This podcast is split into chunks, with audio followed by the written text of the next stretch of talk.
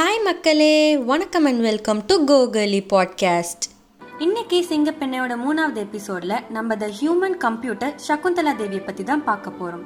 சகுந்தலா தேவி November நாலு ஆயிரத்தி தொள்ளாயிரத்தி இருபத்தி ஒன்பதாவது வருஷம் பெங்களூர்ல பிறந்தாங்க. சாதாரணமா மூணு வயசுல நம்ம எல்லாம் என்ன பண்ணுவோம்? வீட்டில் ஒன் டூ த்ரீ ஃபோரும் ஏபிசிடியும் கற்றுக்கிட்டு இருப்போம். ஆனால் இவங்க அவங்களோட மூணாவது வயசில் மேக்ஸ் ப்ராப்ளம்லாம் சால்வ் பண்ண ஆரம்பிச்சிட்டாங்க. சகுந்தலா தேவியோட இந்த திறனை கண்டுபிடிச்ச அவங்க அப்பா அவர் பார்த்துக்கிட்டு இருந்த சர்க்கஸ் வேலையை விட்டுட்டு இவங்கள ஊர் ஊரா கூப்பிட்டுட்டு போய் பல மேடையில மேத்ஸ் ப்ராப்ளம்ஸை சால்வ் பண்ண வச்சாரு. அஞ்சு வயசுல இவங்கள குழந்தை மேதையாக எல்லாரும் அடையாளம் கண்டுபிடிக்க ஆரம்பிச்சாங்க. ஆறு வயசுல யூனிவர்சிட்டி ஆஃப் மைசூர்ல இவங்க அவங்களோட கணித திறனை நிரூபிச்சாங்க. அப்புறம் என்ன? மூணு வயசுல இந்தியாக்குள்ள சுத்த ஆரம்பிச்ச இவங்க பதிமூணு வயசுல பல நாடுகளை சுத்த ஆரம்பிச்சிட்டாங்க. என்னதான் ஸ்கூல் காலேஜுக்கு போய் பெருசா படிக்கலனாலும் இவங்க அவ்வளவு சுலபமா மேத்ஸ் ப்ராப்ளம்ஸ் எல்லாத்தையும் சால்வ் பண்ணிடுவாங்க. அப்புறம் ஆயிரத்தி தொள்ளாயிரத்தி அறுபத்தி நாலுல சகுந்தலா தேவி ஐஏஎஸ் ஆஃபீஸர் பரிதோஷ் பானர்ஜியை திருமணம் செஞ்சுக்கிட்டாங்க.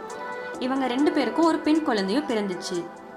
சில பல மனஸ்தாபங்களால ஆயிரத்தி தொள்ளாயிரத்தி எழுவத்தி ஒன்பதுல சகுந்தலா தேவியும் அவங்க கணவர் பரிதோஷ் பானர்ஜியும் பிரிஞ்சிட்டாங்க. சகுந்தலா தேவிக்கு பல நாடுகளில் ஐம்பது கோடிக்கும் மேலே மதிப்புள்ள சொத்து இருந்துச்சு. இந்த ஆஸ்தி எல்லாத்துக்கும் அவங்க மறைவுக்கு பின்னாடி அவங்களோட மகள் அனுபமா பானர்ஜி தான் ஒரே வாரிசு. அக்டோபர் அஞ்சு ஆயிரத்தி தொள்ளாயிரத்தி ஐம்பதுல சகுந்தலா தேவிக்கு ஹியூமன் கம்ப்யூட்டர் அப்படிங்கிற பேர் கிடைச்சிது. என்னதான் இது பெருமைக்குரிய பேரா இருந்தாலும் இவங்களுக்கு அதில் உடன்பாடு இல்லை. ஏன்னா அவங்கள பொறுத்த வரைக்கும் கம்ப்யூட்டர்ஸை விட மனுஷங்களோட அறிவு தான் பெருசு. அது மட்டும் இல்லாம நாள் கணக்கேடுலையும் இவங்க சிறந்திருந்தாங்க.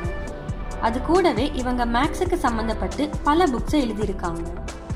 ஜூன் பதினெட்டு ஆயிரத்தி தொள்ளாயிரத்தி எண்பதுல இம்பெரிக்கல் காலேஜ் ஆஃப் லண்டன்ல பதிமூணு டிஜிட் பெருக்கல் கணக்கை வெறும் இருபத்தி எட்டு வினாடிக்குள்ளே முடிச்சனால இவங்க கின்னஸ் புக் ஆஃப் ரெக்கார்ட்ஸில் இடம்பெற்றாங்க அதே மாதிரி ஆயிரத்தி தொள்ளாயிரத்தி எண்பதுல லோக்சபா தேர்தலில் இவங்க இந்திரா காந்திக்கு எதிராக நின்னாங்க.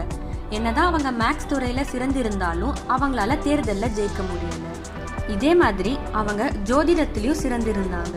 அதுக்கு சம்மந்தமா ஆஸ்ட்ராலஜி ஃபார் யூன்னு ஒரு புக்கும் எழுதியிருந்தாங்க. இருபத்தி ஒன்று ஏப்ரல் ரெண்டாயிரத்தி பதிமூணாவது வருஷம் அவங்களோட எண்பத்தி மூணு வயசுல சகுந்தலா தேவி அவங்களோட கடைசி மூச்சை சுவாசிச்சாங்க. இன்னைக்கு இந்த எபிசோட்ல சகுந்தலா தேவியை பத்தி பேசினதுல எனக்கு ரொம்ப சந்தோஷம். இதே மாதிரி கூடிய சீக்கிரத்துல இன்னொரு சிங்கப்பெண் எபிசோட்ல நான் உங்களை மீட் பண்றேன். அது வரைக்கும் உங்ககிட்ட இருந்து விடை பெறுகிறேன் நான் உங்கள் கோகர்லி